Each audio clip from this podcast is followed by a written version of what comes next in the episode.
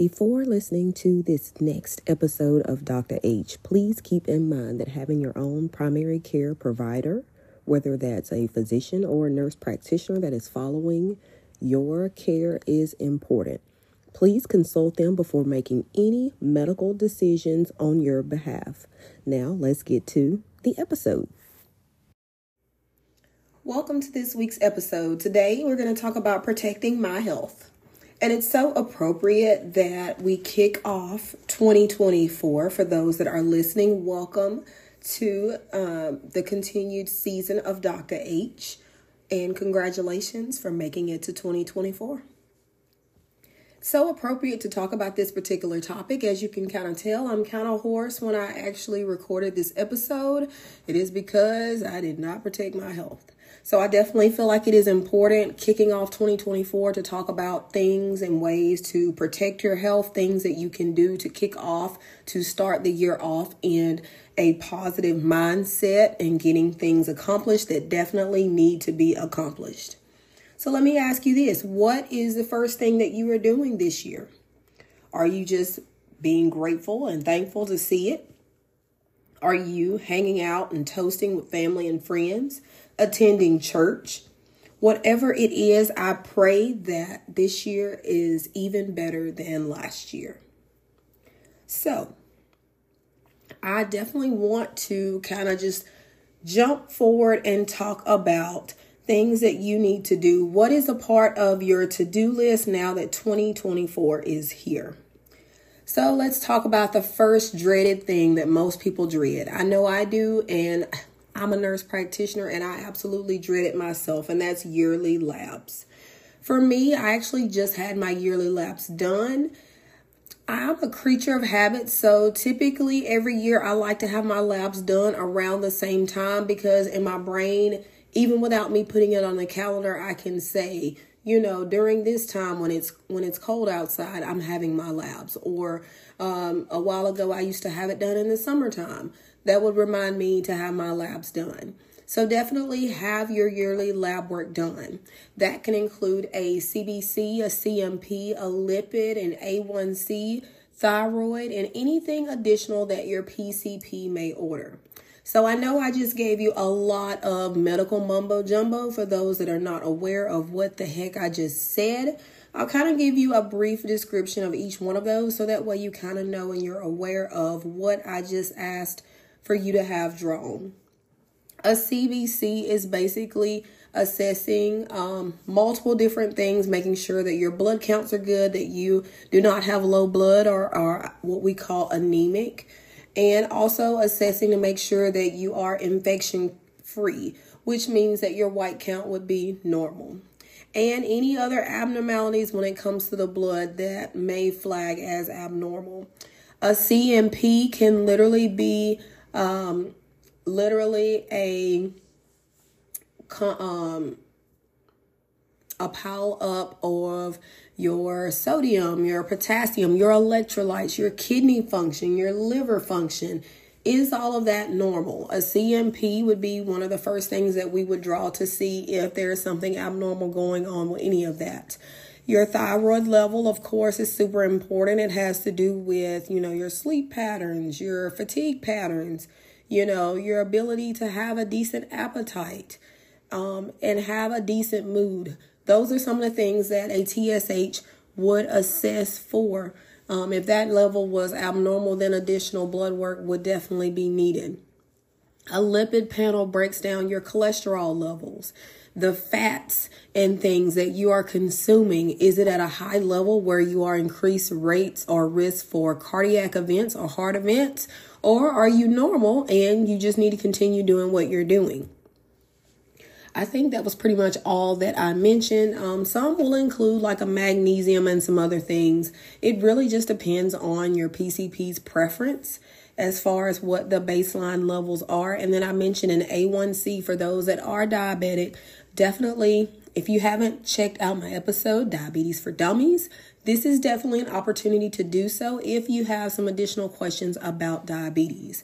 But your A1C actually can be drawn every three months until that you know your doctor signs off or your nurse practitioner says that you're stable and they move you out to every six months or up to a year. So they may draw that as well to make sure that those levels are normal. This is one of the things that you definitely want to put at the highest priority in this new year and getting done, and that's yearly yearly labs, especially if you have not had them done. I do know that I have had patients recently in the nursing home that have been admitted that haven't had their labs drawn in years, and that's absolutely mind blowing to me. But it's very realistic if you think about it. We have been dealing with COVID now for the last three or four years, and a lot of people don't come outside. Why? They're scared to get sick. Totally normal. I get it. But you do need your labs done. If you are at least aware of what's going on, it prepares you for the future. So it's not just hitting you in the face and you're not prepared for it. At least you know it's coming because your labs is saying that this is a possibility that it is coming. So, numero uno at the top of your list, if it is time, definitely have your yearly lab work done for sure. And do your uh, yearly exam when it comes to your PCP. Usually they do your yearly labs and exam at the same time. So that way you're not having to come back because most of the time, if you're like me, you can only get me in the office once. So you better get it all at one time because I am the worst patient ever. So definitely have those done. As part of your yearly exam, if you are a man getting your prostate examined or your PSA level, that uh, also is part of your yearly to do list. A PSA is a blood level that is drawn for men to test their prostate levels. That's something you definitely would want to have done at least every two years, or if your PCP recommended it, um, even more often due to a family history or an enlarged prostate or some other additional reason why they would want it done more often, you would definitely want to make sure that you are doing that and having the prostate itself examined. I know that is like hella awkward for men out there to be examined by women or even by other men, but you would rather be prepared than taken off guard and then having to process all this information all at one time and it just be a bit too much. Women, let's talk about it. Mammograms. You know, the month of October, we are huge when it comes to breast cancer awareness, breast cancer screenings. Well, it is the top of the year. Have you scheduled your mammogram? If you are at least 40 years old, you should have scheduled a mammogram. If you have a family history before you're 40, you should definitely have a mammogram before then. I would definitely, if you are or have questions about mammograms, reach out to your PCP during this yearly appointment. This is an open conversation that you can have. Even at a checkup, you can have literally ask the provider questions about mammograms. We do not mind. I actually applaud patients that ask me about mammograms. Now, I do work in long term care, so I don't get many questions about mammos lately. However, when I worked in primary care, I absolutely love when patients would ask me before I ask them about mammograms. Women, if you feel a lump or something that is suspicious on your breast that you know that is not there or has not been there, women, we know what our breasts feel like. We know what our breasts feel like. If you've felt something that is abnormal, you definitely need to make an appointment and you need to push for a diagnostic mammogram so that way they can take a better look at whatever that lump, bump, or whatever it is that is either on your breast under your armpit, somewhere it's not supposed to be, we can have that further examined. So, and mammogram guidelines have changed absolutely so much. So, you want to make sure that if you are going to Dr. Google, like most of you do, you are using the most up to date when it comes to guidelines about mammos and how often and all of that, you should have it done. If you're going to look it up independently, I'll say it like that. Um, for sure. And if you don't want to do that and you want to take the lazy way, I'll just ask your PCP. We as providers, because you know we have to keep our licenses and certifications current, we have to, of course, read up on these things and stay current. So if you don't want to look at Dr. Google, thank the Lord for that. Ask your primary, and they should be able to tell you how often you should be having, you know, if you're a man, your prostate uh, examined as well as your levels and your mammogram done if you're a woman. Ladies, besides our girls, we have to have the lady down below checked having pap smears done is important. So add this to your protecting my health things to do for the year. Put it at the top of your list along with your labs. Having your pap smear done.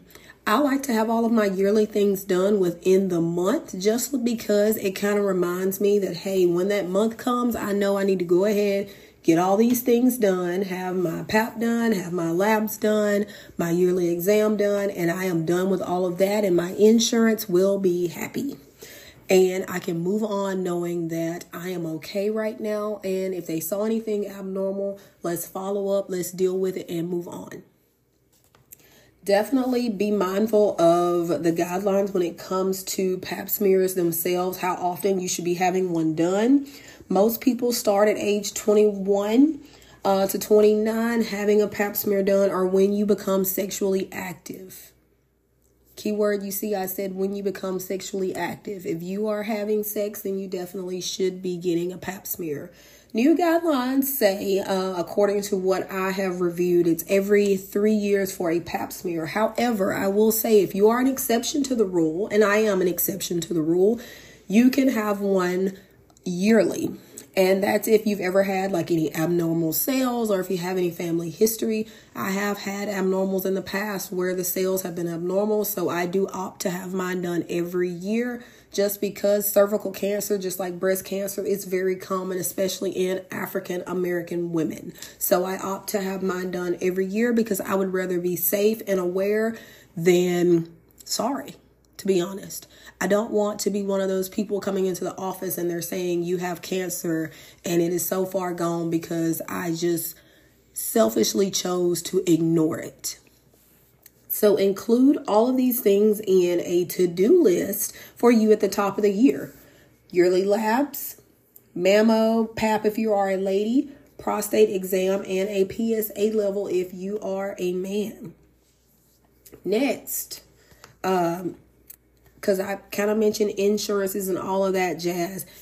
If you do like me and get all of your yearly things done in a month, if you're like me, I'd be looking at my deductibles trying to see how much more I can spend before I can run that check up for the rest of the year, courtesy of my insurance. That sounds absolutely awful as a nurse practitioner, but I definitely do that. I see how close I am to my deductible and I do my best to make sure that I'm getting all the things done that need to be done. And when they give me the green light saying that I have met my deductible and everything else, I literally can walk in and sign my name and roll out. Trust and believe if anything happens between then and the end of the year, your girl is getting it checked out. Now, I have to admit, it's been a while since I've actually been able to do that because, thank the Lord, I have been healthy. But any opportunity that I get the chance to do that, why not? And I encourage you to do it as well. So, if you're having any major surgeries or anything like that, and you know you're going to meet your deductible, you haven't had your yearly labs and exams done, immediately go ahead, do it afterwards. You can waive any additional fees if your deductibles have been met and that is the way your insurance rolls. Definitely check to make sure that that is the case um, going forward so that way you know. But you want to make sure that you're getting all of that done, the basics out of the way. You don't want to ignore symptoms that can cost you more later. And I feel like that's how a lot of people nowadays do struggle. You'll literally ignore symptoms until you can't ignore them anymore, and then you go to the doctor. Prime example me currently. I ignored my symptoms until I was almost at a whisper and could barely um, function as far as me talking. And then I went to the doctor, got diagnosed with bronchitis a shot, four medications later, I'm back on the mend. Voice is still not 100%, but I am learning to pace myself. Just the same advice that I give you guys sitting here on this podcast, I am learning to take my own advice. Imagine that, Dr. H taking her own advice. So I'm definitely pacing myself. Next, if you are keeping count as far as things to protect your health, for me, um, when I talk about my health, I don't just talk about my physical health, I talk about my mental health. This next piece is for your mental health. Do something for your mental health. At the top of every year, uh, and I know my husband is used to me doing it, I purchase a yearly calendar. Now, I know something as minute as a yearly calendar may not be super important to a lot of people out there that thinks that is absolutely asinine to purchase a new calendar for your mental health. But for me, I am beyond busy. I'm on multiple committees. I serve, you know, in a sorority as far as a nonprofit. I work two facilities in a nursing home. I'm also a proud mom of three and wife. So my calendar is pretty booked, blessed, and busy. So I have to make sure that I am not double and triple booking myself because my friends know I am notorious for doing so. But since I have completed DNP school, something that I have challenged myself personally to do prior to 2024 was to make sure that I am double booking myself less, as in using the calendar that I bought myself. Actually, when I commit to an event, write it down. And if someone asks me, Am I available on that particular day? If I cannot fully be present without running around like a chicken with my head cut off, respectfully declining an additional event because I feel like it is so important. People are dying left and right, and it's so many people that I know, so many people that I don't know, and people are not fully present. You want to make sure that you are fully being present when you are attending things. For me, that's putting my phone down if I can, having conversation, eye contact, truly being present in that moment and enjoying every bit of it because who knows the person to the left or right of me could be dead tomorrow. Heck i could be dead tomorrow for all i know. So i want to make sure that i am fully present and in the moment. So, getting a yearly calendar, purchasing it where you can literally jot down information as far as things that you are doing, things that you plan to attend or go to, super important. You can mark things down and do your very best to try to not overbook yourself. Be present. It's important. And whoever or wherever you're attending will be absolutely wonderful and in positive vibes if you are present and not literally looking at your clock trying to figure out how many more minutes you got before you get to this next event. Because I have done this many, many times and I have the worst regret because I'm like, I can't fully be present because I'm so obsessed over got to make the next event, got to be on time, whatever it is. And that is not a play, that's not um, a way that you want to be. So, just like you protect your physical health, protect your mental health. Do something for your mental health. So, if you know something makes you super anxious, like waiting to the last minute to do something, or doing something you know you're not supposed to do, or taking shortcuts you're not supposed to take, do your best this next year in 2024 to do less of that. So your mental health is better. Your anxiety is better. Your depression is better. Do something for your mental health that will ultimately impact you overall. So for me, definitely will be purchasing another calendar and reminding myself that I will commit to this calendar, write my events on this calendar, and not overbook myself. Respectfully declining things that I just can't make because I'm not able to fully be present and reduce the amount of anxiety that I have. Also, when it comes to your calendar, booking yourself time off, whether that is self care, where you're just doing relaxation things like a massage or a facial or getting your lashes done or your brows done, or, you know, something else like literally just doing absolutely nothing, just sitting and doing nothing. It is by far probably one of the most relaxing things ever. I rarely do it, but it is so nice and reading a book maybe. I do that a lot now and it is fantastic. I love just sitting in the recliner with my blanket on, reading my Kindle, and just literally listening to the TV maybe and reading my book for hours. Fantastic. Best self care ever because I just allow my mind to drift off and it is just so amazing. So, on your calendar, book some time that's like that each and every week. That's actually something that my therapist mentioned to me a while back that I still commit to.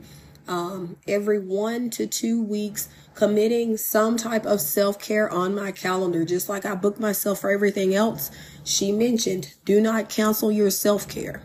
So if you're booked for that time, then respectfully decline like you would any any other thing that you would respectfully decline that you couldn't make. Schedule time for you for your mental health. Your body will thank you later. I have come to find if your mental and physical are literally working in unison, you cannot lose, you cannot fail, you're going to do nothing but win, which I think is absolutely amazing.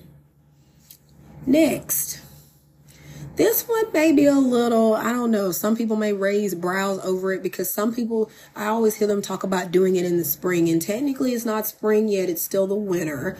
But I like to do this and let's see what uh, you guys say. Start cleaning.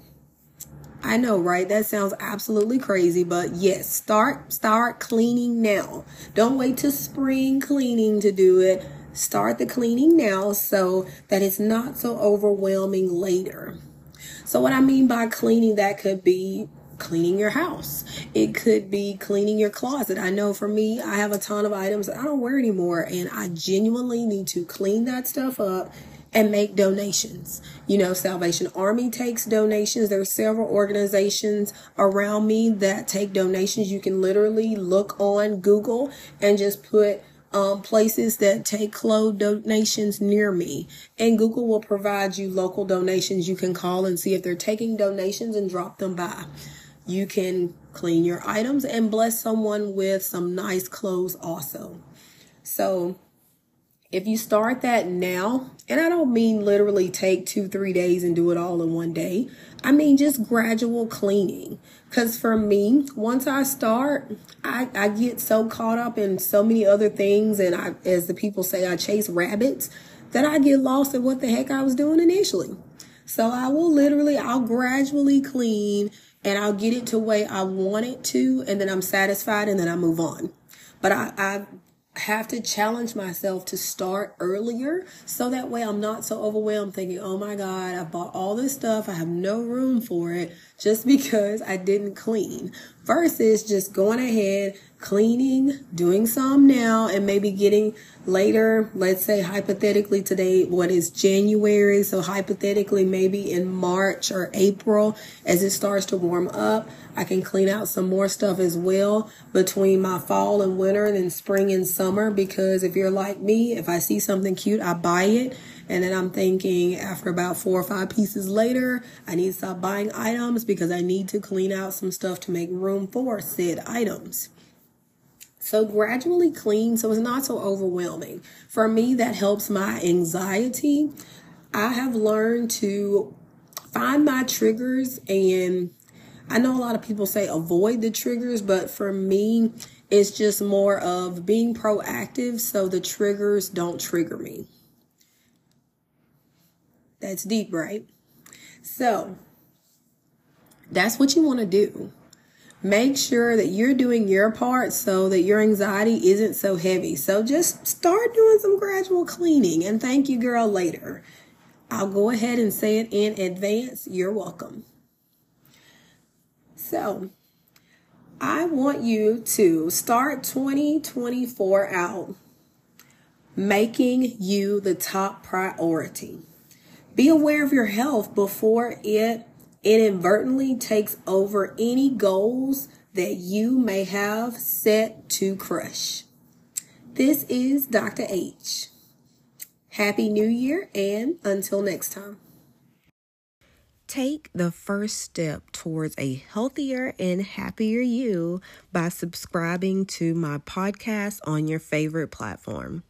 Each episode is packed with an expert point of view practical tips, and inspiring stories that will empower you to prioritize self care and unlock your potential.